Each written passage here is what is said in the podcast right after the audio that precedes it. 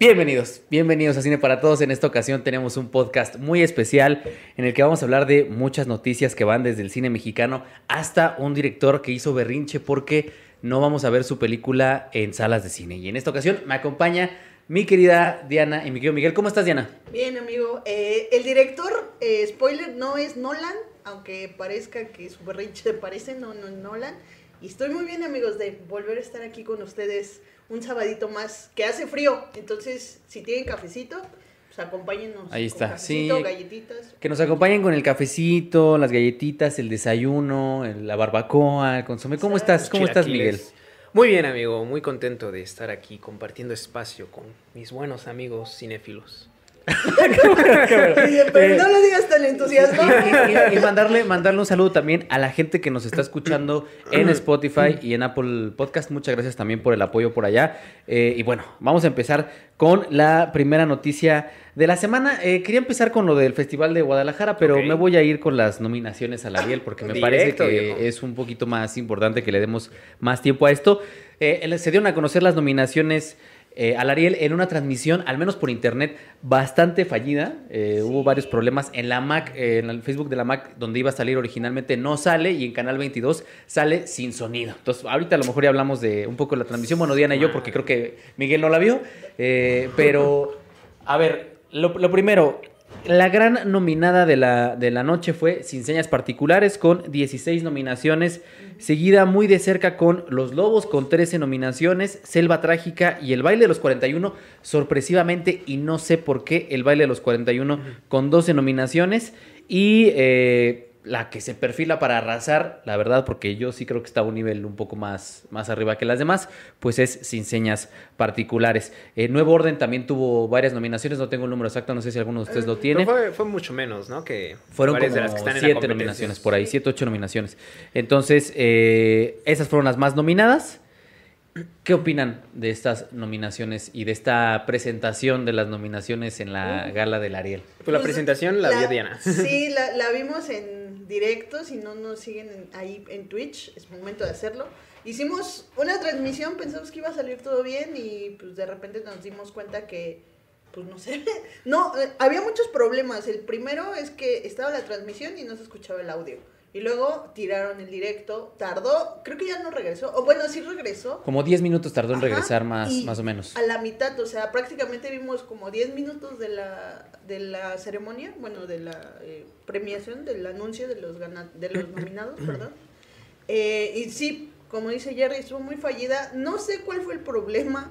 Eh, sí nos enojamos bastante, porque pues no puede ser que una pres- presentación tan importante como es saber quiénes son los nominados esté pues desorganizada porque pues ellos se han acostumbrado todo este año de la pandemia a hacer constantemente eh, en vivos, ya Ujú. mesas de debate, eh, diferentes actividades, y no puede ser que la donde no tenía que fallar, el día que no tenía que fallar, fallar. Eh, pues eso es lo que pienso de, de las premiaciones muy fallidas. Esperemos que el día de la ceremonia no tenga estos problemas. Y en cuanto a los nominados, pues yo estoy feliz de que Sin Señas Particulares esté ahí porque es una película muy valiosa, es una de las mejores películas de pues, el año pasado. Ya se viene Noche de Fuego, entonces ojalá y yo pueda decir es Noche de Fuego la segunda mejor película de estos dos últimos años. Pero yo resaltar que Netflix sigue muy presente, quizá no, no tan presente, no sé si el año pasado lideró las nominaciones, pero este año está entre Cinépolis Distribución y. Netflix. Ahí se la llevan estos dos. Pues al menos aquí en Selva Trágica y El Baile están, las dos son Netflix. Sí, Netflix sí, sí, y el año pasado, a, a pues... nivel general, sí. El año pasado arrasó por el año pasado arrasó. Vic, eh, ah, me faltó me faltó presentar me faltó señor. presentar al señor productor que nos está haciendo un desorden otra vez aquí, mi querido Vic, Vic, por favor, para Eh, que te ¿no vean en, en cámara. Eh, Diana se oye muy, un poquito baja, pero ¿por qué ella está hablando un poquito bajo? Porque de pronto Es que de pronto que ya le sube. Ajá, de Ya pronto de suelta la amigos. voz y sube el volumen. Entonces oye bajito, no porque esté bajo el volumen, sino porque Diana está hablando así como muy bajito. Ya voy a hablar. Entonces, eh, Diana, para que eches un poco más la. Un, un poco más la voz. Eh, el año pasado arrasa por Ya no estoy aquí, que bueno, pues Netflix, esa fue la, la gran película nominada. Y bueno, aquí eh, el tema es que sí se, sí, se, sí se nota un poco este dominio de sin señas particulares y también otro, otro documental muy nominado fue Las tres muertes de Marisela Escobedo, que también está en Netflix. Está Eh, hasta para mejor película. Miguel, ¿qué opinas de estas, de estas nominaciones? Por ahí se coló, por ejemplo, también dos películas que están en Vimeo. El caso de Leona y el caso del tío Robert con Ok, Ok, está está, bien. bien. que para quienes no hayan escuchado la entrevista, pues la tenemos ahí en, en Cine para Todos. Eh, Miguel, ¿qué opinas de esto? Pues justo a mí lo que me llama la atención de estas nominaciones es que varias son exhibidas por plataformas de streaming o bien pueden encontrarse eh, por video on demand. Lo cual me parece un acierto no solamente para adaptarse dentro de la pandemia, sino porque creo que estas son las nominaciones con, ¿cómo decirlo? Con personas que más conocen estas películas. ¿No? O sea, son películas que ya son más conocidas en general. O sea, las tres muertes de Marisela Escobedo también, pues, estuvo en el top 10 de más vistos en Mucho apoyo en redes. Y la verdad es que este hasta me sorprende incluso como que esté dentro de las nominadas a mejor película, no porque no se lo merezca, sino por el hecho de que está compitiendo a la par de, de nominaciones este de ficción. ¿no?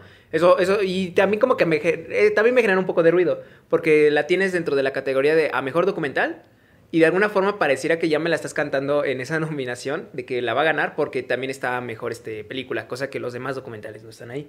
Entonces, no sé si tal vez eh, en ese sentido haría falta una, una categoría a mejor ficción para separarlas o ya de plano, o sea, revolverlas todas y en ese sentido eliminar la categoría de documental. No sé cómo A mí- vean A mí ustedes. me parece muy adecuado porque, bueno, en todo este eh, eh, debate de si el documental se tiene que tomar, eh, pues, o sea, e- esta separación que para muchos es pues absurda del documental y la ficción, que al final de cuentas ambas son películas, pues creo que el Ariel está haciendo un poco esto, está haciendo, no está haciendo diferencias entre ambas, porque creo que está siguiendo la lógica de, bueno, al final son películas, al final Mm. es cine, y pues tan tan.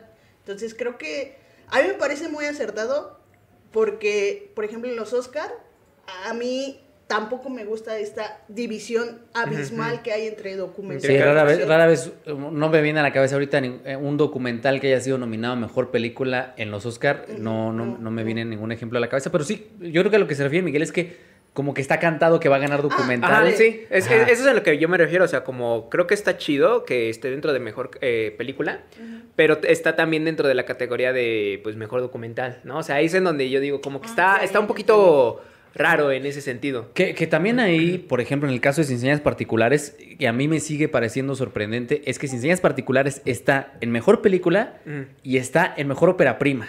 sí. Y bueno, creo que no, en mejor ópera prima. Si se la Ay, llegara, no. si se lo llegaran a dar a otro, a otro director, o bueno, a otro, a otra película, creo que sí sería como de. Bueno, es que hay que tratar de repartir los premios Ajá. y no se me haría justo porque la verdad, como ópera prima sin señas particulares, debe ser una de las mejores óperas primas en la historia del cine mexicano.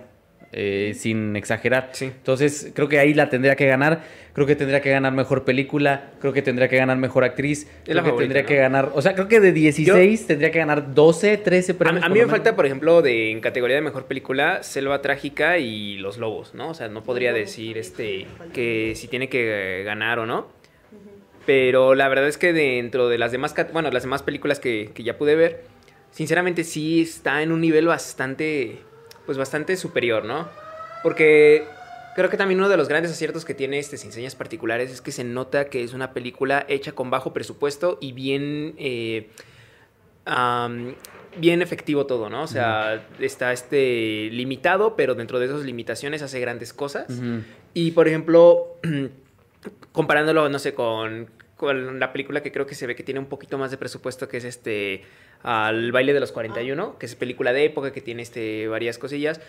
Siento que ahí de repente sí hay momentos en donde a pesar de que eh, pues tenga un poquito más de recursos, se notan las limitantes, ¿no? O sea, como que se notan ciertos trucos, o sea, se nota demasiado lo que están haciendo como para que no se vean algunas cosillas y la diferencia sí es abismal en cuanto a calidad. A mí me, me sorprendió muchísimo tantas nominaciones al baile de los 41, pero lo platicábamos en el directo. Creemos que es para quitarle nominaciones a Nuevo Orden por la polémica que tuvo. Nuevo Orden, pero a mí, por ejemplo, que esté, que esté David Pablos en dirección, no sé si Sí, no es el- tendría que no es estar el- él en dirección. Creo que en guion todavía lo entendería. O sea, En- creo que el guion hace algo bastante, bastante interesante. Y a mí el guion no me gustó. ¿no? A, a mí me parece que el guion falla en el tercer acto.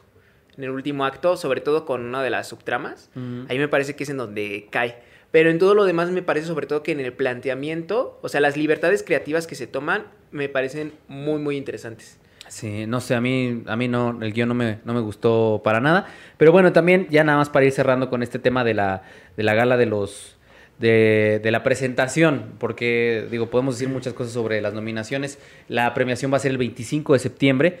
Y pues una, una de, las, de, las, de las cuestiones aquí es, lo platicaba con Leti, ¿no? Una de las, de las cosas que hablaba con Leti es que desafortunadamente la percepción que se tiene del la percepción que se tiene del cine mexicano entre los espectadores mexicanos no es para nada positiva, ¿no? Dista de ser positiva y lo platicaba con, con la jefa que es ponemos, hacemos un post de algo que ocurrió en el cine mexicano y tiene un montón de, de clics, un montón de visualizaciones. La gente le encanta el chisme que tiene que ver con el cine mexicano, le fascina, pero no ve las películas. Y entonces, eh, una de las notas que más se ha leído en la historia de Sum F7 fue cine gratis en Filmin Latino a propósito del Día del Cine Mexicano. Y había gente diciendo, es que gratis, ni gratis voy a ver eso, ¿no? Este, es que este cine siempre está bien malo, es que... Y lo decíamos en el directo que hicimos en Twitch, es importantísimo que si vas a hacer una gala que celebre a los nominados de tu premio más importante, la gala funcione a la perfección. Y entonces, ¿qué fue lo que pasó? No salió en la Mac, estaba en el sitio oficial de Canal 22. Yo no sé si las costumbres televisivas han cambiado con el paso de los años. No sé si el Canal 22 ya logró hacer una, una programación consistente que atraiga a todo el mundo. Pero la mayoría de la gente se iba a conectar por internet. Y entonces, si tú te estás conectando y, y ves que no está la transmisión, o te conectas y está la transmisión y no se escucha, Sí, eso es... lo único que haces Es ahuyentar a la y algo es consolidar esa percepción de que los cineastas mexicanos ni esto pueden hacer bien, güey. Y entonces lo que yo platicaba con Leti es que desafortunadamente la percepción que tiene la gran mayoría del de los espectadores mexicanos sobre el cine mexicano es que el cine mexicano es una burla. Y cuando ni siquiera la transmisión de tus nominaciones funciona bien, sigues perpetuando esa idea de que el cine mexicano es una burla, porque ni una transmisión podemos hacer bien. Entonces, sí, evidentemente eh, estamos, o estuvimos en ese momento muy molestos, porque es como de cómo nosotros defendemos a esto, cómo nosotros decimos, estos son nuestros Oscar, cómo decimos, esta es nuestra premiación más importante, si no la podemos hacer, la transmisión de los nominados, bien. ¿Y qué, cuál fue la, la, la respuesta que dio el Canal 22? No pidió disculpas, no, nada. No, que también es una posición como de, ah, nosotros lo hicimos bien. Exacto, ¿no? Es una posición de, de no, este, de hacerse de la vista gorda, pero ¿qué fue lo que dijeron? Bueno, la gala va a ser grabada. O sea, Sí, no se van a arriesgar. no nos vamos a arriesgar a como el año pasado que los, los ganadores tenían activado el WhatsApp y estaban en el discurso de, de muchas gracias por darme el Ariel, ta, ta, ta, ta, ta, ta, ta, ta, ta, y estaba sonando y sonando y sonando el teléfono. Entonces sí faltan muchas cosas que pulir. Otra vez el Ariel se recorrió meses porque no se sabía si se iba a hacer, Sí, no se sabía la cuándo se iba a hacer. total siempre. Cada año estamos en la incertidumbre y vuelvo a lo mismo. Esto lo único que nos habla es de la situación tan delicada en la que año con año se encuentra el cine mexicano. No sé si ustedes quieran agregar. Yo, para yo, yo, quiero, fíjate que a mí me gustaría plantear la pregunta que también había planteado en los Oscar. O sea, es curioso porque definitivamente los Arieles siempre, siempre son comparados con el Oscar. Cosa que quizá varios podrían decir, oye, es que no tiene que ser así, son, son premios diferentes, son incluso películas diferentes y en este año sobre todo lo vemos. Ah, sin embargo, yo me sigo cuestionando, o sea, ¿cuál es la importancia del, del Ariel? ¿Cuál es como la importancia de este, de este tipo de premios? Yo la verdad no alcanzo todavía a verlo. O sea, yo este, en ese momento como que digo, es que ni siquiera, o sea, ya nos estamos dando cuenta que no le da visibilidad este, a las películas. Y en ese sentido, sinceramente como que me estuve, estuve reflexionando y creo que los eventos donde, si bien se puede dar más visibilidad todavía a ciertas películas, este, y eso con grandes peros, son los festivales. O sea, porque es verdad que los festivales este, también tienen sus premiaciones y eso, pero pues hacen circuitos, o sea, se acercan más a la gente, muchos de ellos tienen este, talleres, eh, se van, expanden a otros horizontes y, a- y aprovechan muchas veces lo que fue esta situación, bueno, tuvieron que este, verse obligados a transmitir algunos de, los, de las funciones vía streaming, ¿no? Y- Y eso y hace más... gratuito. Y gratuito, ¿no? Y eso creo que lo hace más accesible. Y eso a mí, por ejemplo, digo, bueno, ¿qué tan funcional sea que todavía sigan existiendo los Arieles? O sea, a mí me gustaría realmente que, que, pues, que alguien me lo pudiera decir, que me dijera, no, y es que los Arieles tienen esta importancia, y por Mira. eso son tan importantes que todavía se sigan haciendo. Algo y que es muy preocupante y muy, y muy grave y que a mí me, se me hace como hasta como que me duele comentarlo de esta manera porque así se ha platicado, es que el Ariel se dice que es una celebración de los cineastas, Mm. para los cineastas, para reconocer el trabajo de los colegas. Y en ese discurso lo triste es que queda fuera pues el gran componente del cine, que Pues es el el, público, espectador. Entonces, cuando, cuando tú le preguntas a alguien, oye, el Ariel, ¿qué onda? Y te dicen, es que es una celebración que tenemos para celebrarnos entre nosotros, la chamba que hacemos, este, eh, reconocer el trabajo de, otra- de otros cineastas, es como de, híjole, pero entonces, ¿dónde queda esta? Y, y entiendes por qué no les preocupa, por ejemplo, a lo mejor hacer un espectáculo como lo hacen en Hollywood, o hacer una, una ceremonia más atractiva. Que eh, no quiere, no busca ser entretenido. para Exactamente, porque es, yo nada más lo único que estoy haciendo es reconocer la, la labor de mi, de mi colega, que en ese estricto sentido uno dice, bueno, pues entonces ¿para qué los televisas? Mejor entrega los premios, avisa quiénes ganaron qué cosa y se acabó, Ajá, ¿no? muy- Eh, que también es importante lo que mencionas, Miguel, porque si los premios de la academia, los Oscar, están en crisis, pues ya no me quiero imaginar cómo estamos nosotros, ¿no? Y, y- y mencionabas algo eh, para pasar a la segunda noticia, bien interesante. Dices, sí, los festivales con esta cuestión de las giras, en el caso de Ambulante, por ejemplo, de llevar los distintos trabajos a distintos lugares para que la gente entre en contacto con ellos. Y acaban de entrar nuevos lineamientos a partir del Ajá. Focine, se renovaron los lineamientos, se, se limpiaron y ya salió el Festival Internacional de Cine de Guadalajara a hacer un comunicado con respecto a las eh, modificaciones que se hicieron al Profest. Profest. Eh, tremendo berrinche, eh, amigos que están en el chat, que nos están viendo y que nos están escuchando en estos momentos. Ta- tal cual, la, la frase que condensa el comunicado de, de Guadalajara es, lejos de ayudar, limita el proceso. ¿Por qué dices que es tremendo Berrinche. berrinche, mi querido Gerardo? Ahorita voy Quiero- para allá. conocer tu... Dice, afecta profundamente la promoción del cine mexicano. ¿no? Este, dice, es una evidente estratagema para acabar con iniciativas como estas. O sea, que eh, no es la primera vez que se menciona, no nada más en, en exhibición, en distribución, en producción. O sea, se está diciendo que se está desmantelando el cine allá con nuestro querido cabecita de algodón. Y luego dice que lo, lo peor es que se está prohibiendo. O sea, el dinero, lo, que se cambió en el Profest es que ahora dicen que el dinero no se puede utilizar en cosas como pago de transportes, pago de incentivos, reconocimientos. O sea, ya no se puede usar para eso. Ahora solo se va a utilizar para el pago de derechos de exhibición. Esa es la gran, la gran ruptura. ¿Y qué es lo que dice el festival? Bueno, es que los distribuidores poseen sus derechos. ¿Con qué? Con, con la intención, con el afán de que lo vea alguien más y a lo mejor y hacer ahí una este, estrategia de distribución que pueda llegar a más gente. Entonces los, los distribuidores ceden los derechos de distribución. ¿Y ahora qué dice el Profest?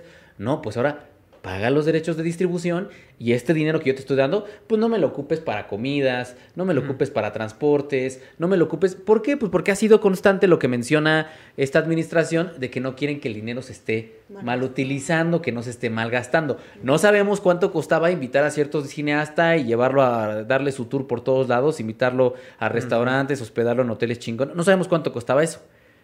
Ahí es donde voy con lo del berrinche.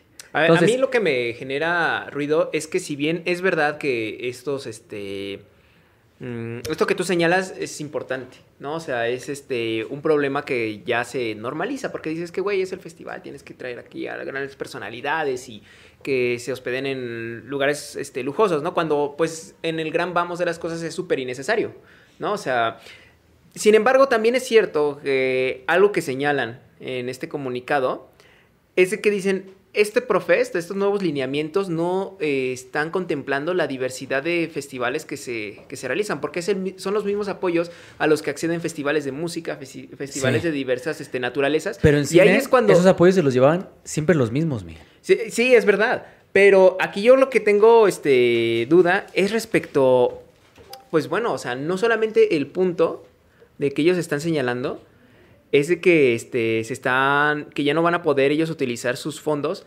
para hospedaje, para comida, sino de que les están exigiendo que esos fondos los utilicen directamente para los derechos. ¿no? De distribución. Yo aquí me pregunto, entonces, este, si es verdad esta táctica que, que parece que es muy normalizado, está bastante, es bastante común dentro de los festivales, que pues son las productoras las que ceden sus derechos de exhibición.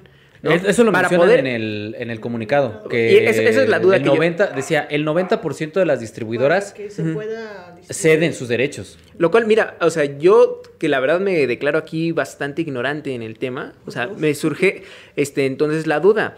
Ah, me suena como que tenga sentido de que, oye, quiero que se exhiba mi película, quiero que, se exhiba aquí, que llegue a más personas, que no sé, que vaya justo para un premio, porque normalmente los estos festivales te dan un premio, este, un incentivo incluso hasta económico, Que este nuevo profes dice, ya no vas a poder ocupar la Que ya no lo vas a ocupar. para dar premios. Que eso, que eso es a mí también lo que No. digo. Pero es que entonces, puede ¿para estar, qué? Yo lo puede estar bien, es- pero eh, ¿qué pasa entonces con... Bueno, creo que también una, un incentivo económico, pues también puede ser este, una buena forma de fomentar la cultura, ¿sabes? De seguir fomentando que se hagan, se hagan películas y que si las este, distribuidoras...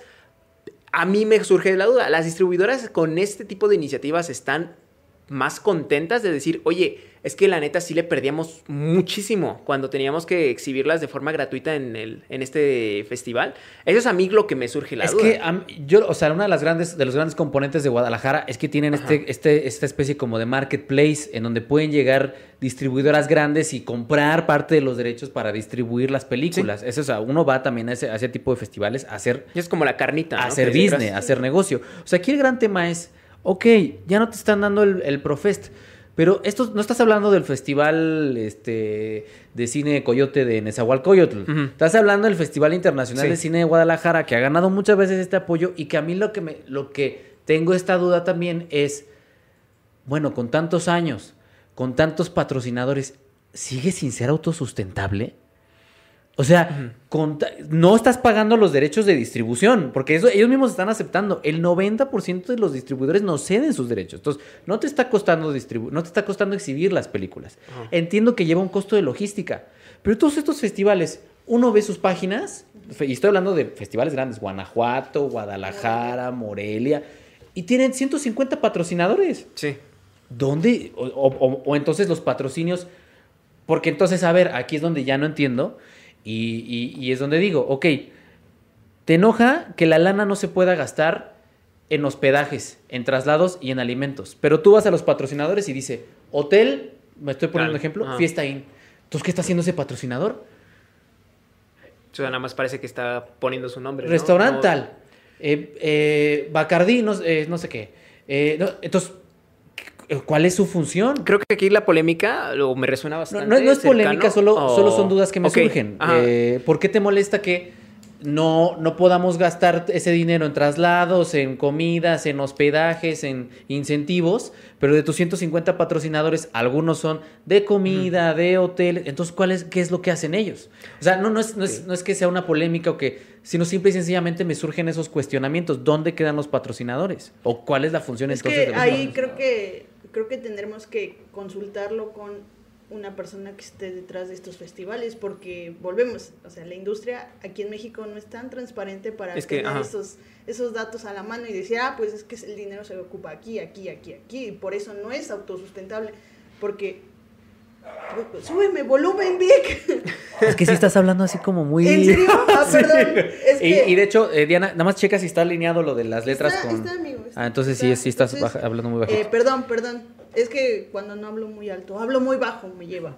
Este, entonces, pues creo que sí tendremos que consultarlo con una fuente más cercana a la administración, porque en sí nosotros podemos tener miles de dudas. Yo tengo más dudas que tú, Miguel, porque yo no sé eh, qué tan bueno sea el comprar derechos o el que le quiten apoyo, a lo mejor y no son sustentables y no lo sabemos, o a lo mejor y sí, y pues no lo quieren decir, entonces, pues hay muchas dudas alrededor de los festivales, lo que sí, eh, y lo voy a anclar un poco al tema de los Arieles, ya sé que ya lo pasamos, pero No, sí. Justo una de las grandes ventajas de la pandemia, bueno, una de las pocas ventajas de la pandemia es que vimos cine gratis desde casa y gracias a eso, los, con, con las películas que están en los Arieles, pues la mayoría pues ya las vimos. O sea, puede que tú seas un cinéfilo y te haya chutado los festivales, el FICUNAM, el, Los Cabos, Guanajuato, etcétera. Y ya sabes de qué tratan las películas, no como años anteriores. Entonces, pues yo es muy temprano para ya yo dar un veredicto, pero mira, si los festivales siguen haciendo y si siguen comportando como de manera híbrida, llevando el, el cine, obviamente yo sé que hay gente que no tiene internet, pero quien tenga las posibilidades pueda ver las películas, pues adelante, que le sigan dando apoyos, pero que sí se regularicen. O sea, entonces, por eso digo, es que ese, es, el, que, ese es el tema, porque más bien Creo que este tema, en particular del festival y su este, uh, inconformidad con, las, con las modificaciones al Profest, me resuena bastante con lo que sucedió con Ambulante el año, el año pasado, si no me equivoco, que nos dábamos este, cuenta que el gran conflicto es que no sabemos ¿En qué se va la lana? en qué se va la lana. O sea, que hay bastante opacidad. Y en Ambulante creo que fue un poquito más evidente porque ahí sigue, este, pues varias, varios medios se, lo señalaron, ¿no? Varias personas y dijeron, oye, pues, ¿qué pasa aquí? Este, respóndenos en buen pedo. Y obtuvimos un gran silencio al respecto. O sea, fue obtuvimos una respuesta que no, que no satisfacía nuestras dudas. Y en este sentido, aquí lo que me llamó la atención es que no está haciendo el ruido que hizo Ambulante en su momento. O sea, bueno, lo que sucedió con Ambulante en su momento, porque a final de cuentas es la no, tampoco le ha dado seguimiento. O sea, me di metí a sus redes sociales y no publicó esta carta y ya de ahí no, no continuó con, haciendo ruido. O sea, eso también me, genera bastante, bastante incertidumbre. Y, algo, y un punto que me parece también importante es que yo lo digo, ¿no? O sea, con lo de los Arieles. O sea, yo sigo sin entender bien cuál sería ah, bueno, o sea, si es, efectivamente el propósito del Ariel es celebrar este, los cineastas celebrándose a sí mismos, Ah, me parece que pues es muchísimo más sustancial la tarea que tienen los festivales, pero en ese sentido, cuando los festivales mm, sí reflejan la diversidad, ¿no? O sea, porque es cierto de que de repente tenemos como cinco grandes festivales en México, ¿no? O sea, que creo que parecería. son... ajá, como parecería, pero son muy similares en su, en su proceder, son muy similares en su este, forma en cómo ejecutan las cosas, a pesar de que son en diversas partes de, del país. Y cuando de repente vemos a festivales pequeños que como que luego quieren crecer, ¿no? O sea, dices, ah, bueno, eh, no sé, Macabro está este, se fija mucho como en la parte del terror. Y este otro se fija en otro, o sea, como que ya empiezas a ver diversidad, pero cuando empiezan a crecer, de repente se, como si se estuvieran normalizando, cada vez se parecen un poco más a estos festivales grandes, o, me da esa impresión más, ¿no? O sea, ajá, se van mimetizando con la gran cantidad de, de festivales, bueno, con esta cantidad como más celebrada con más reconocimiento de, festivales. Sí, yo vuelvo a lo mismo. Hay muchas cosas ahí que de pronto hacen ruido, que de pronto suenan extraño y no solo de los festivales, de, los Ariel. Coincido contigo, Miguel, y, era algo que platicábamos en su momento con Ambulante.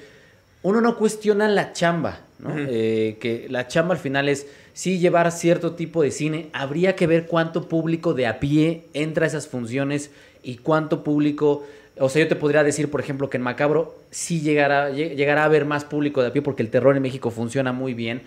¿Y cuántos son críticos? ¿Cuántos son cineastas? ¿Cuántos son? O sea, habría que ver en estos festivales tan grandes como lo son eh, Guanajuato, Guadalajara, Morelia, Los Cabos, cuánta, cuántos prensa, cuántos son críticos, cuántos son colegas, cuántos... Habría que ver. Pero, pero sí, es cierto que en su proceder, pues es lo mismo. Los Cabos en su momento, no sé si todavía, pero llegó a tener convenio con Cinemex, por ejemplo, para exhibir las, las películas, los cortometrajes. Entonces vuelves a lo mismo. Yo no digo que no les den los apoyos. Al final, para algo los van a ocupar. Para algo los necesitarán. Pero sí cuestiono.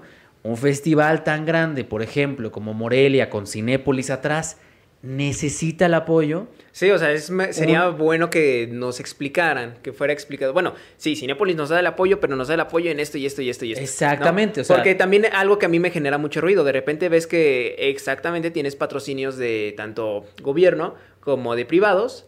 Son varios, varias empresas que te están prestando incluso instalaciones, pero a los voluntarios, los, bueno, o sea, son voluntarios, no les pagas. O sea, exactamente por qué. O sea, y ahí es donde entra esta, esta opacidad de la que hablas, Miguel, porque a nosotros nos pasó que Roma, Roma gana eh, dos, apoyos, eh, ganó dos apoyos en años consecutivos y es dinero público. y como dinero público que es, pues se tiene que transparentar. Mm. Tiene que haber una rendición de cuentas. Entonces, cuando nosotros estábamos haciendo esta investigación de lo del cinefotógrafo de Roma, eh, hicimos una, una petición ante transparencia para ver ciertos documentos que necesitábamos para complementar la, la Investigación. investigación. Y lo que te contestan es, es que sí, una parte fue dinero público, pero otra parte fue dinero privado. Y como hay dinero privado, pues no podemos darte la, información. Entonces, como, como bien indicas, estos festivales tienen dinero público, pero también tienen dinero privado. Entonces, no necesitan, no deben transparentar o no pueden transparentar porque se están protegiendo con esta otra parte de que hay dinero eh, privado de por medio. Entonces, vuelvo, no es que haya una polémica aquí, simple y sencillamente es, oye, ¿Por qué tienes tantos patrocinadores? ¿Qué papel juegan tus patrocinadores si no le pagas a tus voluntarios? ¿Cuánto dinero de ese, de ese dinero que te están dando se fue a pagarle al director eh, su tour por Guadalajara, por los mejores restaurantes, por los mejores...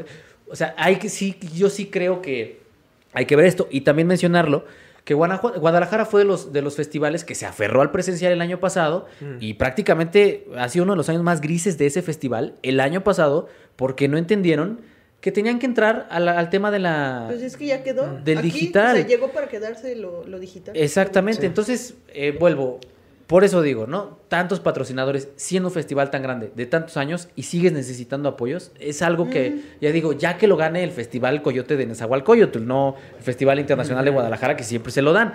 Ahora, hablando de berrinches, para cerrar y recordarles que al final de este podcast tenemos eh, la sección de superchats, que ahí contestaremos a sus comentarios y sus preguntas que nos dejen vía superchat. Recuerden que ustedes ayudan a producir estos podcasts, entonces muchas, Así muchas gracias a todos los que nos apoyen vía superchat. Eh, Denis, Denis Villeneuve, o como dijera Fanny, Denis Villeneuve. Denis Villeneuve. Villeneuve. eh, Villeneuve. Denis Villeneuve. eh, se quejó. Se quejó, lleva, lleva ya meses haciendo berrinche porque en Warner le dijeron, mijito, pues muy padre tu película, muy bonita, Chalamet es guapísimo, Chamalet. Zendaya, Chamalet es No, esto guapísimo. es decir, me gusta decirle chamal. Cha- chamal, chama, ch- Parmalat, ¿no? O Char, char, char- Char- lo- como sea. Charmante. Y Zendaya, eh, muy popular, y tienes a todas las grandes estrellas de Hollywood, todo el presupuesto, libertad y tal, pero vas a salir en HBO Max, ¿no? Y entonces, ¿qué dijo el señor? El señor dijo, triunfará la piratería y Mm. mi película no va a ser viable. Para mí es ridículo, dijo, para mí es ridículo. El streaming no puede sostener a la industria como la conocíamos antes de la época COVID. Al parecer el señor se disfrazó de capitán obvio y se dio cuenta de que la industria ya cambió, ¿no? Sí. Porque nos pegó una pandemia. y entonces declaró recientemente también en apoyo a Scarlett Johansson, bueno, al menos eso Sí. dijo él, que ya no va a volver a hacer una película si no le Que no le garantizan vuelven a ver la cara de estúpida. que no le vuelven a ver la cara de estúpida, ¿no? Que él no va a firmar un contrato para hacer una película si no le garantizan que se va a estrenar directamente Primero, en salas de cine. Entonces, ¿qué dijo el señor? Ujú. Pues dijo el señor que aunque esté la variante Delta, aunque ya esté la capa, la lambda, la epsilon, Pero eso no es todo, güey, porque dijo, bueno, bueno, pero se va a estrenar en cines, pero si resulta un desastre en taquilla, en cines, no se va a hacer la segunda. Entonces, Exacto. ¿quién lo entiende al señor? Exacto, ¿Qué quiere? exacto. Don. Berrinchitos dijo, Don Berrinchitos dijo, eh, pues si no, si no le va bien en taquilla, pues no hago la segunda parte. Y entonces uno se cuestiona, o al menos la pregunta que a mí me surge es, ¿para qué hace cine? ¿Para ganar dinero? Exacto. ¿O para contar historias? O sea, porque el, el Villeneuve, como dijera Fanny, de la primera época, que para mí es el mejor, que es este, el de August Derrice con Earth, Maelstrom, Polytechnic e Incendies, era un animal, güey, haciendo cine, güey. O sea, era un gran maestro.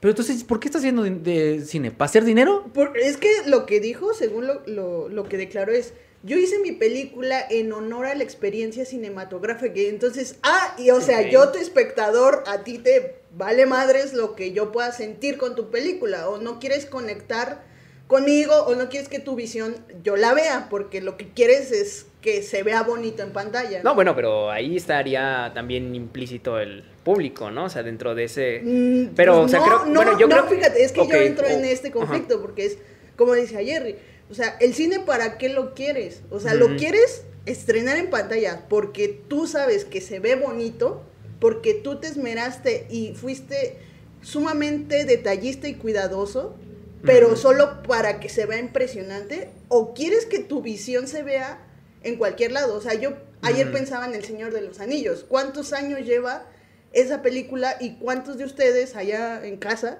la han visto en su computadora Puta, o en la televisión? tocó- y, y, o sea, ¿cuántos de ustedes no se siguen emocionando con esa película? O sea, me tocó un don inmamable leerlo en Twitter que alguien puso, güey, yo respeto mucho a la gente que dice que el cine solo se ve en salas.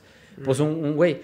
Pero a mi pueblo no llegan las películas que quiero ver. Entonces las tengo que ver en torrent, las tengo que ver eh, en DVD, las tengo que ver. Y un inmamable le puso, la experiencia del cine solo es cine si la ves en casa. Y es como de, no mames, güey, tienes no. 20 años y seguramente persona de Bergman la viste en puto YouTube, güey. y si seguimos esta lógica, es como, ok, tú respetas que haya diferentes interpretaciones a una misma película. ¿Por qué me vas a obligar a, a que yo tengo que ver de una forma tu película? Cuando existen ya miles, streaming, tele, teléfono, tablet, eh, pues no sé, o sea, como que el hecho de que a mí un señor me está diciendo, tienes que verla a huevo en cines, Sí. no me late, porque siento que está como, no coartando, pero sí me está diciendo, el cine solo es cine cuando está en las salas. Y no es cierto, no es cierto porque han pasado películas, eh, vuelvo a la del Señor de los Anillos, que creo que es un ejemplo de grandes producciones, o por ejemplo, pues, no sé qué otra película grande hay que, que se siga viendo en teles y se siga viendo increíble. El Snyder Y- Cut. y su crepúsculo y su visión siga ahí y, y siga conectando con el público. O sea, es, es creo que estas son cuestiones que a mí me, me hacen reflexionar más como eh, cómo está viendo Hollywood al cine actualmente. O sea, ya como Pero un es que- gran Y ahora, ahora. Es que- la no sé, estrategia, estoy- eh, estoy- por- Perdón, porque, Miguel, ya te porque, a ver, esto sí es Villeneuve, o sea, esto no es el estudio, por eso el estudio toma la Ajá. estrategia, de hecho, el estudio es el que dice, Ajá, Hollywood es el que está tomando la. el estudio es el que dice, yo voy a estrenar híbrido, híbrido. para irme bien, quien se puso de, de viejo rancio Ajá, purista pues con todo y que lo este- queremos mucho, fue él, o sea, no es, no es que el estudio le esté diciendo, Denny, con un látigo, pa, me tienes que dar este tantos ingresos, no, el mismo estudio fue el que dijo, para que le vaya mejor, señor eh, Villanueva, señor Villanueva. viejito Villan- este, Villanueva. rancio. Viejito rancio. no, lo queremos mucho, lo queremos mucho. Lo, Yo ni lo conozco. Su primera, su primera etapa es brillante, o sea, su primera etapa es brillante, pero quien toma la decisión de la estrategia es el estudio y quien se emberrincha y quien se enoja es, él. Pero siento que, bueno, yo según lo que leí del Don, eh, yo no lo sentí tan como obligando a la banda diciéndole, güey, me vale verga que, que Bueno. este, tu pinche salud, ¿no? O sea, más bien yo lo que entendí del vato es que sí está como muy... eh, muy necio de que quiere que esa, eh, esa película se vea en, en pantalla grande. Pero ¿no? es que cuando dice, Y es que en particular esta película. O sea, esto es como algo que también me genera ruido. Y yo siento como que es como una visión rara que tiene como de decir, güey, es que la neta sí le invertimos como chingo de presupuesto y todo lo que tú quieras. Y como que le hace mucha ilusión de que primero tenga esa parte por, por salas de cine. O sea, que más bien, por ejemplo, esta onda de, oye, güey, es que nadie la iría a ver por su salud, ¿no? Bueno, la irían a ver como un puñado de personas. O sea, me parece muy válida, pero creo que él tampoco es como que esté diciendo, ah, pinche gente cobarde que no quiere ir al cine, ¿sabes? O sea, más bien me parece que el güey está emputado porque en un momento le prometieron una cosa y por las circunstancias luego se las cambiaron y entonces de ahí este es se, que- se agarró. Y o mira, sea. la verdad es que nadie podía prever lo Ajá, que o sea, estamos nadie- viviendo. O sea, nadie podía prever que la película. Porque la película se iba a estrenar en diciembre de 2019, ¿no? 2000, 20, 20. No, 2020, viejo. 2020. Y ya no, bueno, de hecho se iba a estrenar antes y se fue recorriendo, se fue recorriendo, se fue recorriendo, se fue recorriendo y es la fecha que no, no se estrena. A mí lo que me, lo que me mosquea es, y sí lo voy a decir de esa forma, es la falta de empatía, de entender que no toda la gente, o sea, la otra vez está- lo estábamos viendo en el streaming de Twitch, a Escuadrón Suicida le fue muy mal Mm. y los, y los, los- lo- la gente está diciendo, es que era la clasificación R, es que los cines no están, todavía no están al 100. Bueno, en Estados Unidos ya están abiertos al 100%, los cines. Ya están abiertos en todo el país y aún así la gente no fue. Eso te habla o de que la gente está entendiendo que el cine no es una actividad esencial o de que no está para pagar lo que cuesta ir a una sala de cine o múltiples factores que están ahí jugando para que la gente todavía no quiera ir al cine. Entonces, ¿qué dice el estudio? Ok, estamos viendo que la gente no está reventando la taquilla, vimos fracasar a otro proyecto de la casa con otro director que es viable comercialmente, que es Nolan, le fue de la, ¿no? De la chingada. Carnal, agarra la onda, la vamos a sacar en cines, pero también la vamos a sacar en plataformas. Al mismo tiempo. Y esa parte de, es que si no la ven en las salas, pues yo ya no hago películas. Es como de, señor, hay millones de ¿Sabes? muertos. Sa- ¿Sabes por, ¿sabes por qué yo creo que- también dice eso? Porque de alguna forma, porque como que cambia, ha cambiado bastante él como director o como una, o al menos en su postura pública. Es algo que de lo que criticaba Mamoru Oshii en una entrevista que le hicieron y le preguntaron algo que dijo este Akira Kurosawa, ¿no? Y, y él como que hace una cara y dice, es que estos grandes directores, estos grandes nombres, cuando se dan cuenta de lo grandes que son, ya se creen el personaje. O sea, ven, y ven que los medios, este, la crítica mamadora le, les construyó un, un personaje, ¿no? Que gente que dice, ay, es que lo quiero mucho porque hace, es un genio para hacer esto. Pues realmente no lo topas, ¿no? Pero es verdad que sus películas son geniales y entonces él se lo cree. Y yo creo que eh, ahorita él está en una etapa de hiper mamador, ¿no? O sea, que yo quiero, yo quiero pensar que en ese sentido como que el... Se junta con Nolan. Ajá, o sea, como que no, no le, Perdón, este... Perdón. ya, ya no le hace sentido la lógica, más que ahora lo que más le resuena en su discurso es su ego. Es que o sea, su ego como Sí, es un tema "Güey, de ego. Soy Es un tema de cineasta ego. que O sea, estrena en salas. Yo también, yo también creo que no tiene nada que ver con la taquilla, que no tiene, que la razón de fondo que hay ahí Sí. es, es que yo, es que yo soy un cineasta que Sí. acabo de hacer una épica. No hemos visto la película. Probablemente si el señor regresa No, a sus raíces va a ser una, un peliculón. Probablemente. Pero eso no te da el, el derecho de decirle a alguien que está batallando con estar al, al día, sobreviviendo a una pandemia, que perdió su chamba, que decirle, si no me ves en salas, yo ya no hago cine. O sea, es, me la voy a torrentear, porque aparte en día uno va a estar en 4K y la voy a ver en la sala de mi casa con mis hijos y con mi esposa en lugar de gastarme 800 pesos que no tengo en una salida al cine. O sea, perdón, pero hay que contextualizar y comprender también esa otra parte y que desafortunadamente y a partir de la pandemia, o que creen viejos puristas del cine, a partir de, de- de- de cómo salgamos de esto, Sí, la, tú, ta- boomer. la taquilla ya no va a ser tan importante como lo solía ser antes. ¿eh? Hay, un, hay un reportaje del país que dice, tenemos que sustituir los números en taquilla por clics. Eso es ahora lo que va a mandar, los clics, no los números en la taquilla. Perdón, pero si seguimos pensando que el cine que triunfa es aquel que mete 800 millones de dólares eh, en taquilla, estamos viviendo una época que ya no va a existir. Perdón, malas noticias, esa época se acabó, ya no va a existir. ¿Y qué decía el país? Estamos entrando a la época de la dictadura del clic. Lo que va a mover es cuántos clics le está pegando, le está poniendo la gente al- al- al- a un contenido. Caso de Escuadrón Suicida. Escuadrón Suicida dijo, ¿me fue de la chingada en taquilla? Sí, pero tuve los reportes de HBO Max y ya no son reportes de taquilla. Ya es ¿no? Ujú. 4 millones de personas se suscribieron para ver esta película. Ya no es, vendí 25 millones de boletos. No, es esta cantidad de gente Se suscribió. se suscribió nomás para ver esta O película. los suscriptores están viendo este Eso es lo que va, ese es el gran cambio y el gran paradigma que estamos viviendo en estos momentos. Y perdón, la película puede estar maravillosa, puede ser genial, puede ser, probablemente yo me voy a ir a una sala cine a verla, sí, pero eso no quita que otra persona diga, ¿sabes qué? No puedo, la voy a ver en mi casa. Pero es que, o sea, hasta eso fíjate que, mira, dentro de, tonto, dentro de toda esta postura ególatra, ¿no? Que, que es lo que te digo, o sea, creo que sí está el ego muy cargado dentro de este, de este discurso de Villanueva. Algo que también no se me hace mucho ruido en lo que comentan, lo debo decir, amigos. Eh, no estoy muy de acuerdo con que ustedes comentan que no, como si Villanueva estuviera quejándose de la banda.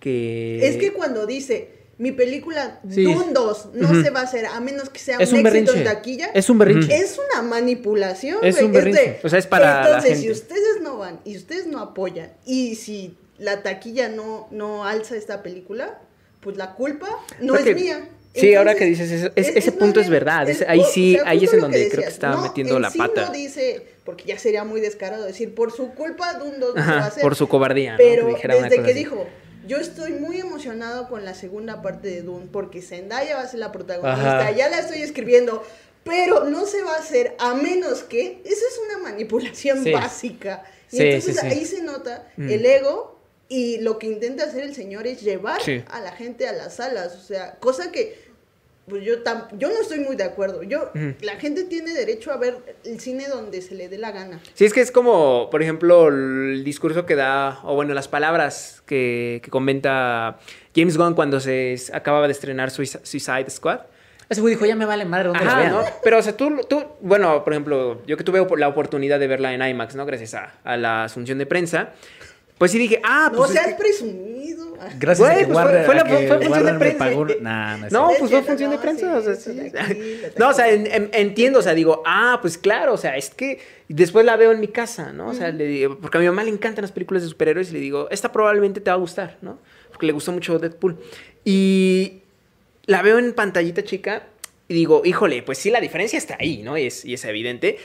Y me parece justo, no sé, que al menos yo quiero pensar que cuando este James Gunn dice, no, pues puedes verla donde, donde se te antoje, también lo dice porque sabe que es quedar bien con, pues, con su jefe, pero de alguna forma yo creo que a, a todos les hace ilusión de que si vas a estrenar una película que te costó, pues pues un buen trabajo que decidieron en, en conjunto de güey tiene que este tiene que utilizarse esas cámaras y tiene que utilizarse este equipo para verse en pantallota grande.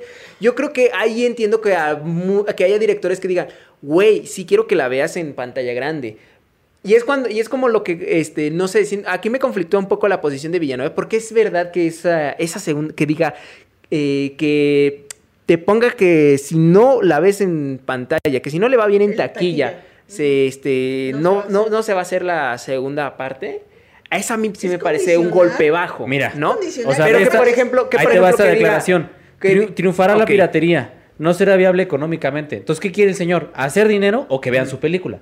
Porque si tú como director quieres que vean tu película, pues te, te pones como el como Barry Jenkins en Moonlight, es- que llegó a un puesto pirata y vio Moonlight y dijo, güey, qué bueno que mi película está hasta en estos Y- puestos pirata. pero, ejemplo, pero eso pues- también no lo dice más como por la onda, o sea, sí, ya ¿De los dentro de... Ajá, de los Pero estudios, ¿no? los que, estudios que le no están entiendo, que no entiendo, salida ajá. en streaming. Sí, que es lo que no, que es ahí como que no, no sé si él como que dice, ay, es que los estudios me están este, condicionando a fracasar en el hecho de que él de verdad piensa que la piratería lo va, lo va a afectar enormemente. Eh, o si, eh, o sea, que él en verdad crea eso, ¿no? O sea, que digo, güey, es que eh, no, no me pondría de malas si yo supiera de que la piratería no es como un gran, un grave problema para un cine como el mío. Pero no sé, o sea, creo que el tipo tiene, tiene algunos, en algunos puntos, Mira, siento que el razón. único Por punto, el único el punto por- en el que tiene razón es que su película costó arriba de 400 millones de dólares. Ajá. Y que de alguna manera, si él funge como productor recuperar. y metió lana, tiene, recu- tiene que Sí, recuperar. va Ese es el único punto que le concedo. Porque el que te moleste que tu película se vaya a piratear, perdón, pero eso sí es, no solo es purista, es elitista.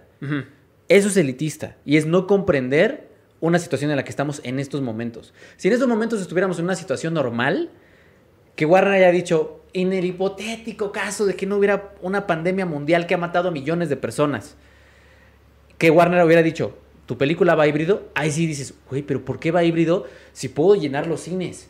Si yo sé Mm. que la gente va a ir, si yo, en ese caso, pero ese caso no, no está, ahorita no existe, está un, está un caso en el que los cines están con restricción de, Sí. de, este, 50. de, ajá, de aforo, este, hay- está yendo bien a, muchas empresas en plataformas de streaming. Ese es el contexto en el que nos encontramos. Y el contexto en el que nos encontramos, una declaración como triunfará la piratería, no será viable económicamente, que es una declaración de él. El único punto que le concedo y en el que diría, tienes razón, es en el hipotético caso de que le haya metido 50 millones de dólares a la película, de los 400 que costó, y los necesite recuperar. Ahí le concedo el- la inquietud y la preocupación.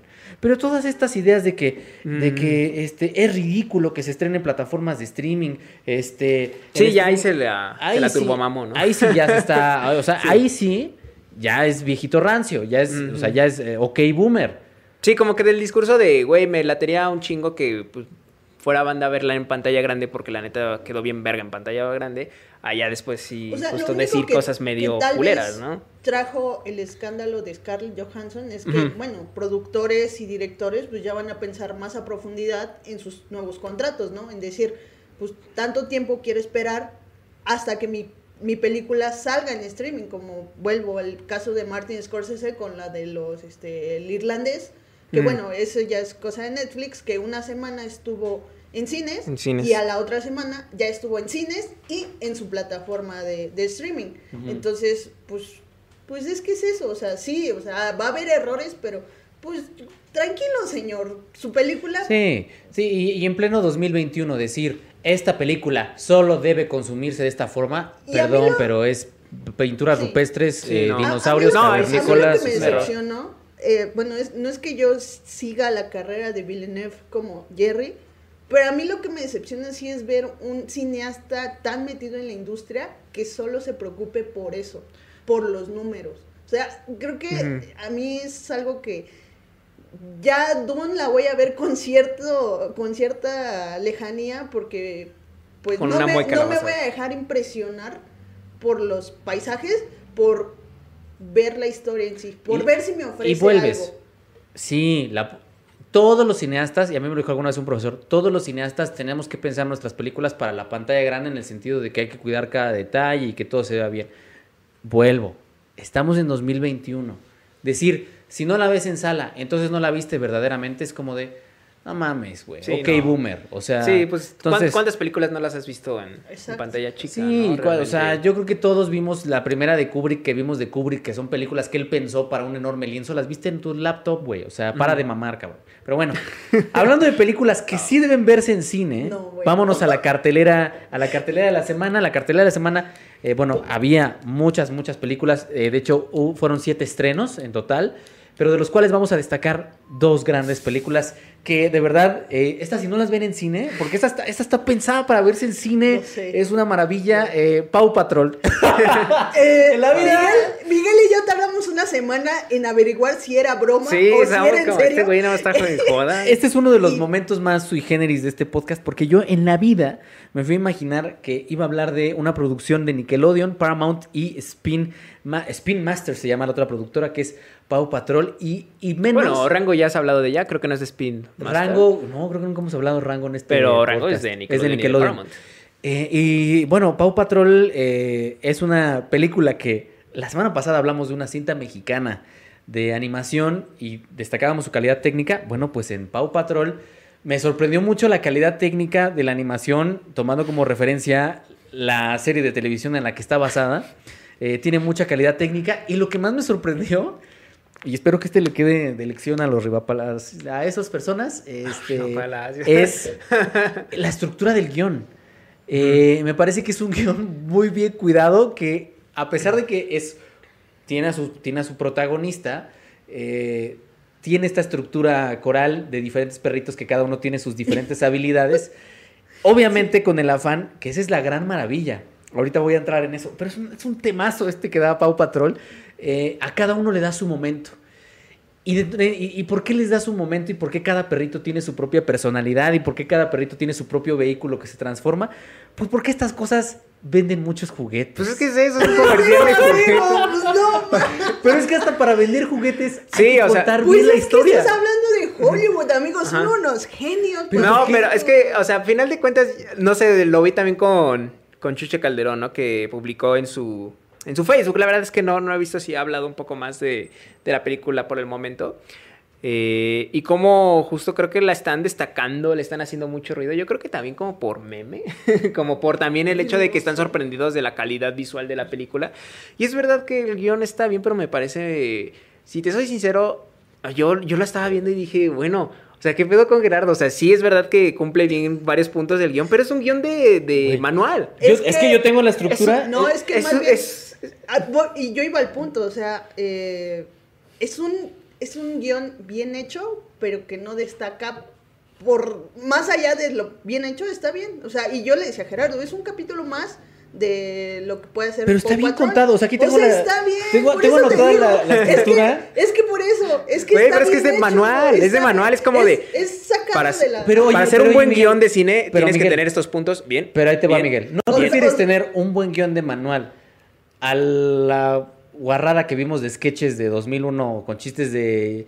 de ¡Ay, los huevos! ¡Se rompieron los huevos! Oh, ¡Ay, no, aquí están! O sea, No, pues es que mira, yo, mira, en cuanto a ¿qué prefiero esto? Híjole, es sí, que- esto y esto, y no sabía sé. que esa iba a ser tu pregunta, pero todavía no tengo respuesta Pero- porque es súper difícil. O sea, no, yo mira, no es, no es como que, es que yo no digo que sea que esté mal, realmente no creo que esté mal, o sea, creo que al final de cuentas, eh, me parece que es algo que, es hasta por respeto al público. Porque estás este, tratando con preescolares, o sea, es, a, a los que se está siguiendo. Sí. Y ese respeto con el público tiene que ser bastante cuidadoso. O sea, normalmente las producciones preescolares están bien cuidadas en ese sentido, de cuando tienen grandes presupuestos, como es de, hasta incluso de, güey, mm, si vas a poner que hay humo, no lo hagas tan oscuro, ¿no? O sea, ahí como Es que lo van, ajá, vamos este, irlo explorando y así de diferente forma. Y me parece que en ese sentido, mira, está bien, pero tampoco que diga, wow, Ajá, no mames, eso. es que O sea, es una sí, increíble producción. Está bien hecho. La, la animación Es un está buen bien hecha, comercial para juguetes. Pero. Y aparte me encanta. Responsable, creo. O sea, Me encanta que si son te vas tan- a un prim- país primermundista y comparas la, la guion, con- bueno, eso no tiene nada que ver, no tendría nada que Sí, ver. no, no tiene nada que ver. No, ya lo sé. Ese, no, es, ese es el gran que- del asunto. Pero es que, no sé, es como... Ese es el Es que gran mira, yo- yo, por no ejemplo- sé, yo, le, yo le pondría yo- como tramposo, pues no sé, o sea, no, no sé, no, no lo tendría que comparar con, con una película de huevos. No sé por qué, no me preguntes por qué, pero se me hace muy tramposo hacer eso. Es que a lo Sí, que yo, que- a lo que yo voy Es es, que no- no entender, o sea, a ver, ¿cómo lo explico? El, el target al que va dirigido, que entiendo que son chavitos de entre 3 y 10 años, no está peleado con contar bien una historia. Y justamente lo que tiene Pau Patrol es que está bien contada la historia. Tiene momentos en donde hay cargas polares negativas, que el perrito tiene miedo y está triste y se siente solo y hay que ayudarlo y tiene una carga positiva Sí. con, con los personajes. Y- bien y- en y el su gancho es que va un güey en un tractor y choca el tractor y se va a caer y llegan los personajes y es una excelente eh, este, pre- eh, presentación de personajes porque nos presentan cada uno sus habilidades. Eh, o sea, en cinco Sí me minutos... reí pero- en algunos cuantos chistes. Sí, o sea, tiene, No, tiene pero buenas bromas. que voy es en cinco minutos ya estableciste el mundo y sus reglas, ya Sí. estableciste el gancho, ya estableciste la naturaleza del conflicto, ya vimos al villano. O sea, entiendo que sí es esta historia de, hey, sé bueno con tus colegas, con tus amigos, este, eh, recuerda que la responsabilidad y tiene todas estas enseñanzas, pero a veces se nos olvida, porque vamos a hablar de otra película que le echa mucha crema a sus Sí, tacos también. y que no tiene un buen guion, que es Reminiscencia, protagonizada por Hugh Jackman. En, en una, aunque está dirigida para preescolares, aunque está dirigida para preescolares, está muy bien escrita. Y en el caso de la otra, tienes un güey hablando todo el tiempo así. Pero es eh, que- Pero ahorita vamos, ahorita vamos para allá. Creo que- Entiendo que son públicos diferentes. Entiendo que son géneros diferentes. Entiendo que hasta son- tienen diferentes, este, yo creo que, a propósitos. Claro, ¿no? pues una es para niños de 8 años y la otra es para, Sí. este... No, ¿quién y, sabe y para no, qué? y hasta, no, y el Es que propósito. ese es el. Quizá, mira, quizá te, te- te doy el punto en, en decir, bueno, ya vimos Paw Patrol y así se tiene que Pero hacer lo un que, buen el punto al que target, voy es, puede hacer un guion hasta bien. escribir un guion de Mm. manual tiene su ciencia. Tiene su Sí, ciencia, Hay claro, y ellos tienen un muchas personas en México que brincos dieran por escribir un guion de manual, porque Claro. ni eso pueden.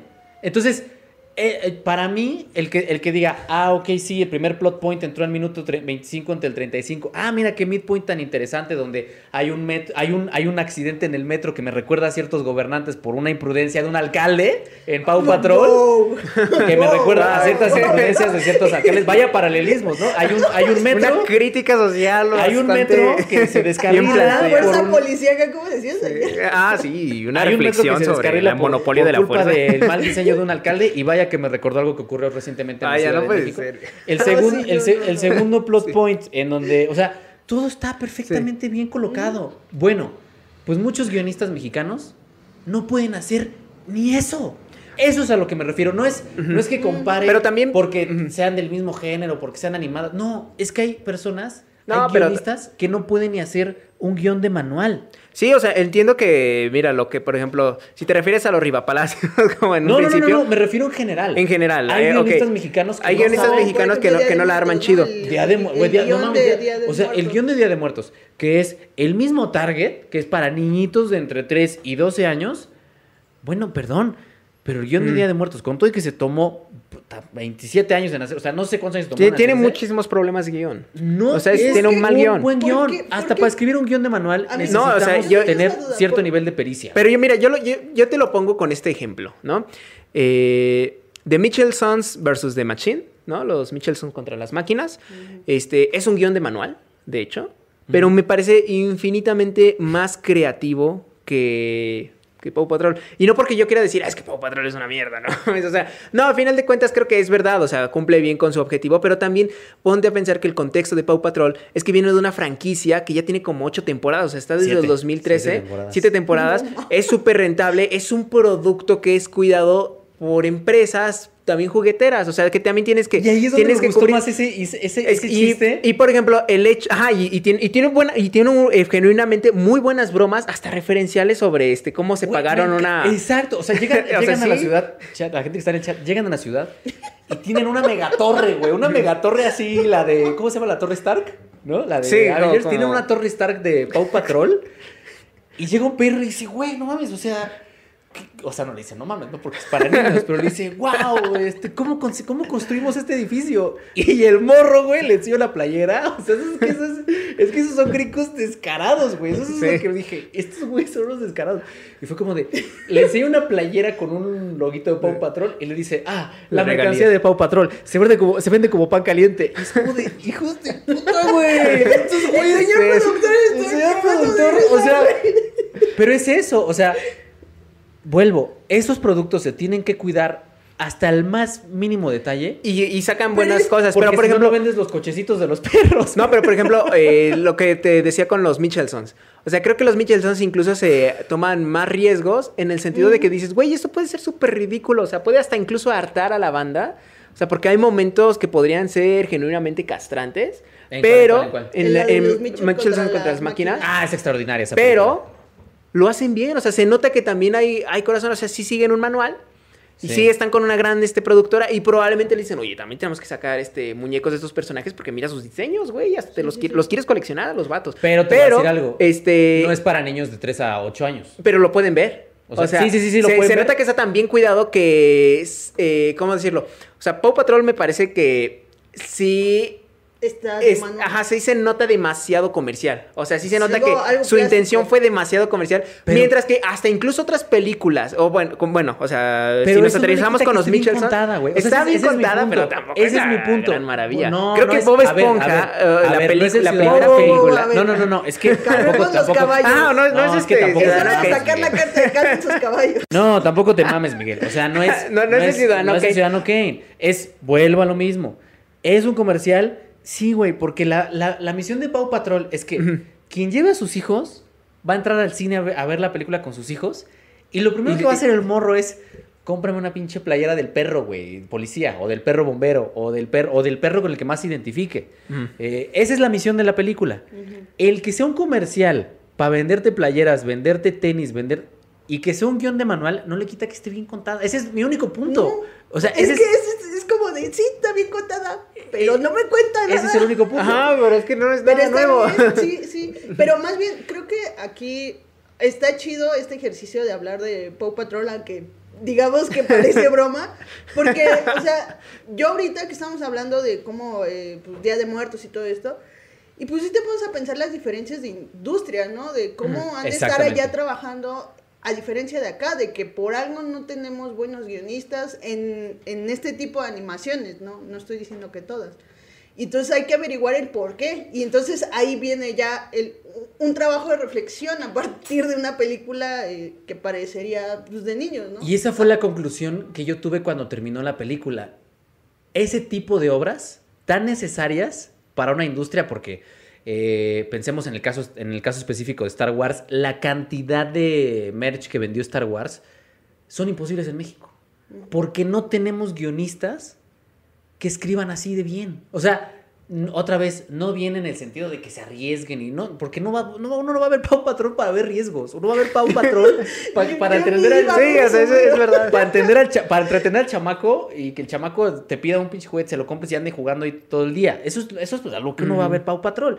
Pero lo que voy es, desafortunadamente, tanto en México como en Latinoamérica, porque muchos de los problemas los compartimos con Latinoamérica, no, no tenemos esos guionistas que sean capaces de crear esas obras y no tenemos esas obras que puedan vender así juguetes. Tal es el caso de que Ujú. la saga Huevo Cartoon, que es la saga más exitosa en la historia del cine mexicano, no vende juguetes. No.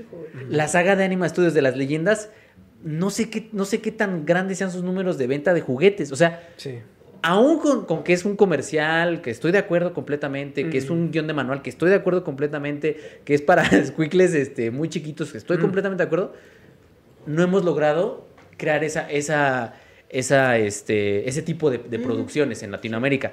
Y la otra es que a la par se estrena otra película que está como del otro lado del espectro. Me- esa es Mimiland, eh, versión Pero, este, cine negro. güey. Se estrena en el otro lado del, del espectro una película que se llama Ok. Reminiscencia. Esa no la he visto. Cuya no, pues, bueno, aquí sí, nos sí la echar round vi. yo. No, porque estamos de Pues acuerdo sí, que es una más mamada. bien la vamos a, Una a destrozar, Ajá. Sí, En sí, esencia no. es una película de cine noir ubicada en un futuro distópico protagonizada por Hugh Jackman y Rebecca Ferguson, Ferguson. en donde un detective, bueno, no es detective originalmente, pero eh, se un controlador de eh, recuerdos. Exactamente, se vuelve un detective a partir de que va a resolver un crimen que surge de, eh, bueno, no es un crimen, sino la desaparición de una persona muy importante para él, a partir de los recuerdos, porque tiene una máquina, hagan de cuenta, este... Como tipo... Paprika tiene un, Ajá, un exacto. proyector que proyecta los recuerdos de la gente, es, es capaz de visualizar los proyectos. Y uno dice, wow, güey, qué, qué premisa, esto es que es Blade Runner Ujú. 2049, Suena bien. suena bastante bien. Y tiene hasta Hugh Bueno, pues tenía un rato que no me aburría tan cabrón. Güey, no Pero de ma- Empieza, plano, sí, mira, es decir, el, las reglas del, del mundo, que son los primeros minutos, están muy bien porque ya es una ciudad en el futuro, o sea, la- en el futuro ya la ciudad se inundó, casi casi, eh, el agua pues nos llegó a rebasar. Entonces es una ciudad, es en Miami creo, que vive de noche, Sí, porque en el día hace un calor infernal que no se puede ni salir. Entonces, digamos que ya vivimos la vida nocturna como si fuera el día. Eh, y ya eh, caminamos sobre el agua. O sea, caminamos sobre el agua porque creo que la película tenía un poco el mensaje de eh, cuida el ambiente, si no vamos a terminar así. Y eso está muy bien, eso estaba muy, muy chido. Que de hecho es lo más sorpresivo, lo platicábamos Diana, eh, que ya se están haciendo narrativas de ciudades cubiertas por el océano. O sea, Sí. esta es una narrativa de una ciudad que ya está cubierta porque aumentó el nivel del, del agua debido al calentamiento global. Y eso es uno de los puntos más interesantes de la película. Desafortunadamente, eso no sirve para ni madres. Y, y es que tenía buena historia porque, pues, tiene un bueno, buen mundo. Ajá, porque aparte el trabajo de Hugh Jackman es hacerle recordar a la gente la vida anterior que tenían, o sea, antes del calentamiento global. Entonces está súper padre porque dices, ah, bueno, pues la gente, pues lo que está pasando ahora, ¿no? Se está yendo a Tierra 2, que es una plataforma digital, está comprando tierras digitales porque ya no puede vivir en este mundo. Entonces está muy chido. Lástima, como dice Jerry, de la historia que está bien pinche aburrida, güey. Sí. No va para ningún lado, no cuaja ninguno de... Y, y ni siquiera hay química entre Rebecca Ferguson y, y Hugh Jackman, que toda la historia es como de, ay, te quiero, eres la femme fatal, pero... Esta, esta pasión que se supone que debe de haber entre una femme fatal y el detective, pues no, no la veo. y, y nada más son como escenas de acción, escenas de acción, Hugh Jackman hablando en voz en off, escenas de acción, Hugh Jackman hablando aparte más me, en voz me- en me off. encanta porque Hugh Jackman entró en el papel de, eh, te sirvo un vaso de agua. Eh, y todo el tiempo tiene la cara así como de, A tus aretes. Señor Se te fruncido. olvidó. ah, se te ha caído tu arete, te amo. Eh, oigan, estoy buscando a alguien. O sea, todo el tiempo habla así, güey. Es como de no todo el tiempo.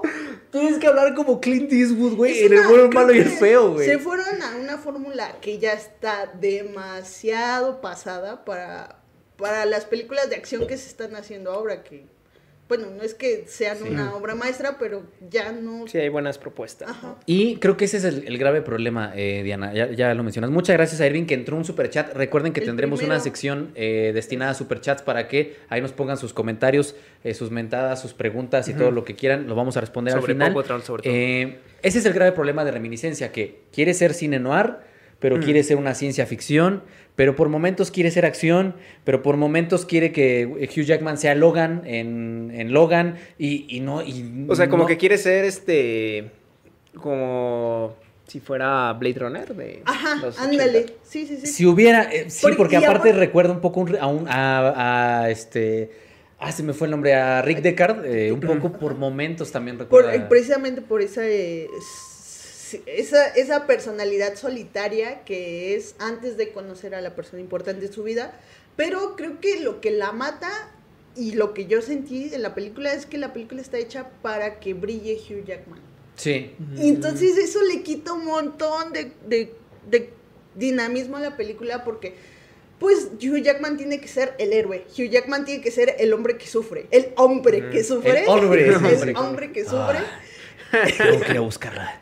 Eh, me da un boleto para el tren. Porque Es como, aparte- ¿Por qué sí. todo el tiempo hablan así, güey? Porque aparte la, una de las...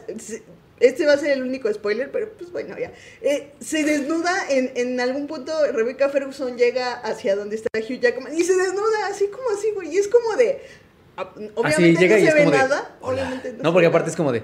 Hola, soy eh, nombre genérico de héroe de Mark, ciencia ficción. Soy Nick. Ah, Nick. Soy Nick. Y, lo- y- y Rebecca Ferguson. Oh, yo soy May. Y se encuera, güey. O sea, no lleva ni cinco minutos de verse. Y es como. De- Y, ojo, dirigido por una mujer. Es lo que más me sorprendió porque en algún punto estaba a punto de hay un hay un nalga shot que, Varios, hay varios que lo shots. cortan, que lo cortan, pero dije, te pases de en este momento Pero Pompey shot a las morras. ¿no? Sí, Sí, sí, a claro. ajá, ajá, desde la perspectiva de, de Nick. Mm. Y si es como de no te pases que. O sea, yo, yo entiendo que intentas replicar las como los elementos que hicieron del cine noir, pero pues yo a Humphrey Bogart nunca lo vi haciendo esas cosas, ¿no? Ok. O, y entonces es como de. Lo quieres, quieres hacer en la figura de una femme fatal, pero para eso te hace falta hacer un alga shot. Creo Sí, que- no, y hay varios, hay que- varios. De Rebecca creo- Ferguson hay varios. creo que hay recursos narrativos más eficientes que hacer eso. Entonces, a Sí. mí me aburre. Aparte de que está aburrida, pues, Entonces, eh, obviamente, si usted va a ir al cine, si usted va a ir al cine y tiene hijos, muy chicos, muy pero chicos, va a ser raro. vaya a ver Pau Patrol. Que, está, que estaba viendo con el tema de Pau Patrol que tiene un fandom bien parecido al de My Little Pony, que hay como señores ya grandes que coleccionan cosas ¿Qué? de ¿A Pau? Patrol, así como Hay coleccionan cosas de... que coleccionan cosas de My Little Pony. Ajá, Ah, claro, claro. Hay, un- hay todo un fandom de No señores que coleccionan. En algún momento haremos el. No, y- este, el- ah, el- el, señor productor. el señor productor gran- eh, gran hace, coleccionista. colecciona cosas de, de eh, My Little Pony.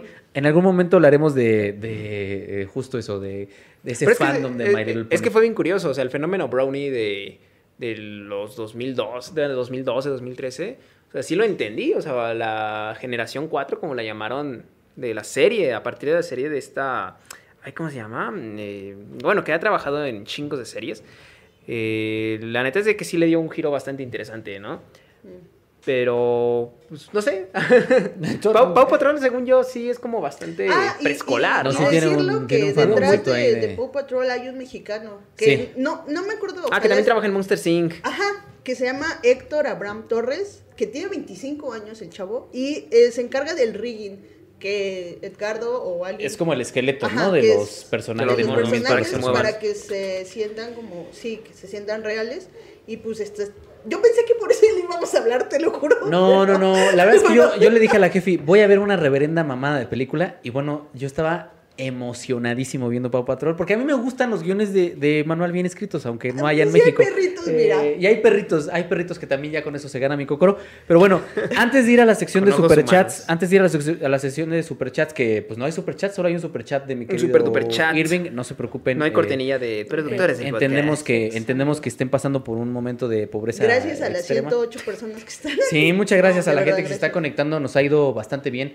Eh, recomendaciones en streaming, la gente Yes. que no que no quiere ir al cine, que se quiere guardar y que quiere ver algo en, en este fin de semana, ¿qué, qué recomendaciones traen en streaming? Este, yo traigo una serie de animación eh, que ya la quería recomendar desde la semana que viene, pero se llama Harley Quinn. Harley Quinn Ah, es, Harley Quinn, qué sí, chido. es este, creo que a mí las películas de animación de, del universo de DC, a mí sí me gustan. Ujú. Eh, y creo que con Harley Quinn realmente sí encuentran el humor que tanto las películas de live action que protagoniza Margot Robbie, aquí sí lo encuentran porque es una farsa. Está en- si a usted le gusta eh, la- las series de animación y conoce Archer o conoce BoJack, Mm. esta serie de Harley Quinn está en, está en medio porque no es tan no es tan bizarra como Archer, pero tampoco es tan triste como BoJack Horseman. Eh, se, se encuentran en medio.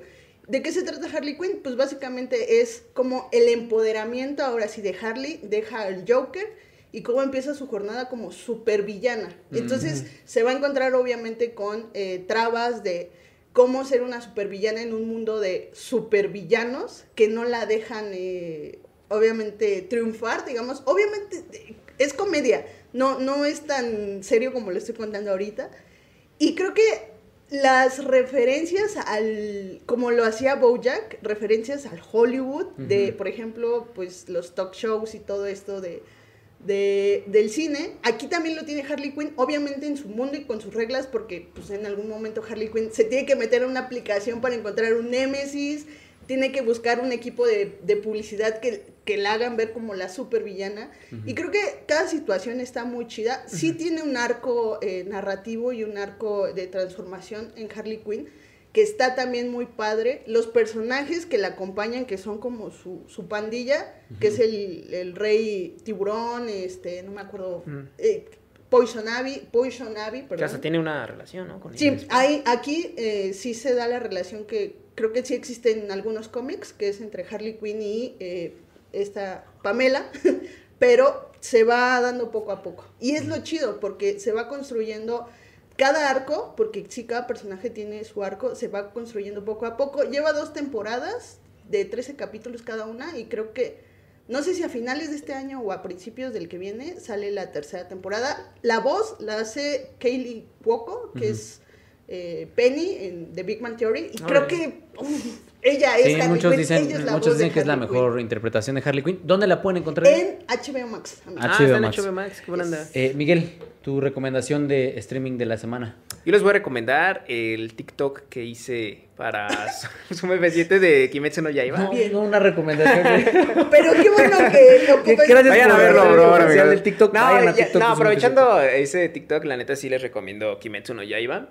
Eh, me di cuenta, mientras estaba revisando como datillos de la serie y eso, la verdad es que no estoy muy conectado con la onda de los fandoms, pero me acabo de dar cuenta que tiene mucho hate. tiene mucho hate y creo que uh, no muy merecido, porque ha sido porque la serie ha sido súper alabada por muchas personas. Y cosa que la verdad yo no considero que es una gran obra maestra de la animación japonesa. Sin embargo, la parte visual es, es extraordinaria, eso sí les, puedo, sí les puedo decir. O sea, si la historia bien, creo que tiene varios puntos que son perfectibles totalmente y creo que no es del todo disfrutable en algunas cosillas, eh, sobre todo como en, en, cómo se, en cómo se presentan y desarrollan algunos personajes sí tiene un apartado visual extraordinario, o sea, y que además es una de las pocas series de anime de shonen uh, que no sexualizan a sus personajes femeninos. O sea, si hay, si hay personajes este, femeninos escotados y todos esos diseños como bastante extravagantes, pero no hay estas, este, ni pumpy shots, no hay estos este, shots súper eh, absurdos de personas que que, se, que recargan sus senos en, en, el protagonista masculino. Y creo que eso es ya algo, un, respiro bastante favorable. Y que en general, como está eh, ambientado en Japón de principios del siglo XX, finales del XIX, también resulta muy atractivo en cuanto a ver este tipo de, no sé, de reinterpretación ahora popular de la cultura japonesa, ¿no? En este periodo de transición del Japón rural al Japón urbano. Y ¿Qué les puedo decir? O sea, la verdad es que es muy entretenido, tiene también momentos muy, muy épicos, o sea, cuando se trata de peleas, eh, cuando sí, de por sí la parte visual es genial, las peleas son una cosa mm, que son dignas de verse y si les interesa la animación, sí les recomiendo totalmente ver, aunque no les guste el anime, de hecho creo que es buen, eh, buena serie para ir comenzando con el anime. eh, Kimetsu no Yaiba, Demon Slayer, que está en Netflix. Está en Netflix y que la película se estrenó. Sí, se estrenó en eh, el año pasado, de hecho. Y ya, pero en México apenas se estrenó este, este año. Y la neta es que también está muy fregona. Vayan a ver. Vayan a ver Kimetsu Bueno, no, no en el cine, sino esa, esa película yo creo que la pueden encontrar en muchas páginas de anime. Lamentablemente creo que nadie la ha tomado para exhibirla de forma legal en Pues sonaría lógico que terminen en Netflix, ¿no? También junto, con, la serie. No sé por qué no, no pasa. Eh, pues yo les voy a recomendar una, una, serie también en HBO Max que se llama Mayor of East Town. Mayor of East Town es una serie de detectives, es un thriller, como dicen por ahí. Y lo que me gusta es que, ya saben, tiene esta estructura de Twin Peaks en donde llega- eh, hay un personaje que vive en un pueblito en donde no pasa nada y de repente ocurre algo que lo único que hace, tal cual ocurre en Twin Peaks, es que eh, desata toda la podredumbre que hay en ese pueblito en el que en apariencia no pasaba nada. Son ocho capítulos, Diana? siete capítulos, son siete episodios de una hora cada uno, protagonizada por Kate Winslet, que hace un trabajo de verdad excepcional, lo hace bastante bien como Mare. Y pues nada, ahí este, a quien le guste el cine, es que no es cine negro, lo que hace, justo lo que hace, lo que le hace interesante es que modifica y transforma la figura del detective, que siempre es un personaje que eh, no tiene vulnerabilidades, que es muy inteligente, que es hombre, que todo el tiempo es así como, hombre. como un sabueso, ¿no? Que está atrás del, que está atrás del, del asesino.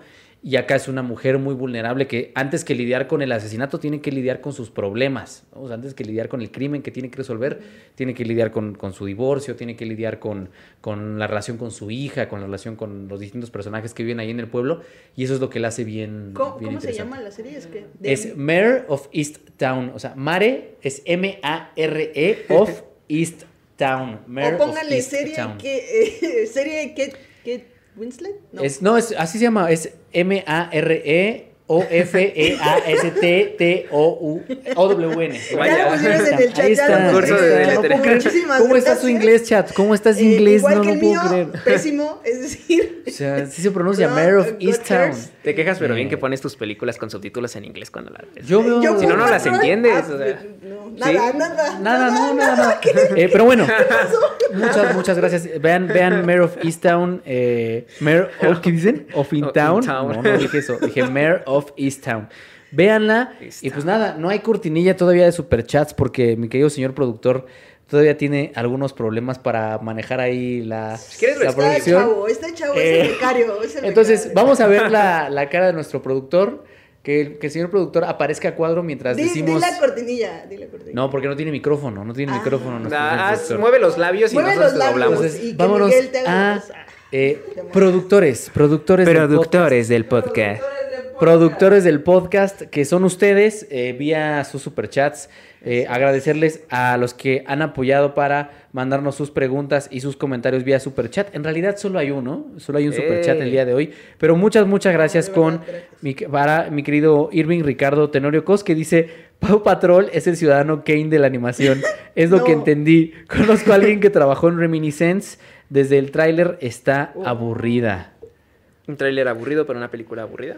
Sí. Definitivamente. El, el ambiente está muy chido. Y ojalá hubieran hecho Algo otra más cosa. Sí, sabroso algo con más él. arriesgado o bien hecho. Definitivamente. Y no, no vuelvo, no es. Pau Patrol no es este. ¿Qué, qué será? ¿Qué película así turbo mamadora podremos? No es persona de Bergman, güey, No ¿no? sé. No, no, Pues es- no es Paddington. O sea, sí. Ah, es que no he visto Paddington, pero todo el mundo dice que Paddington es no, una. no es Paddington. es una maravilla. Si la encuentran en Netflix un domingo que están con los sobrinos, con sus hijos, con sus primos chiquitos, pónganla.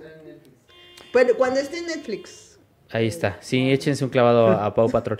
Y pues nada, ya no hay más superchats. Eh, muchas, muchas gracias a las más de 100 personas otra vez que, que se conectaron. Eh, de verdad les agradecemos muchísimo. Eh, y nada, algo para cerrar, Diana. Eh, nada, vayan, bueno, no, no vayan. Vean si pueden eh, La Voz Humana que está pues, en pocas salas. Ah, es verdad. Salas. Eh, Íbamos yo a la- hablar de ella, pero nos censuraron. Nos dijeron, no, aquí puro Pau Patrón. Pues es que no sé si ya la vieron. Pues yo le iba a ver, amigo, pero bueno, eso Sí, ya la lo íbamos a hablaremos ver. detrás de cámaras. Este, vayan a ver, vayan a ver Amores Perros. Bueno, les recuerdo que la Cineteca tiene la versión restaurada de Amores Perros.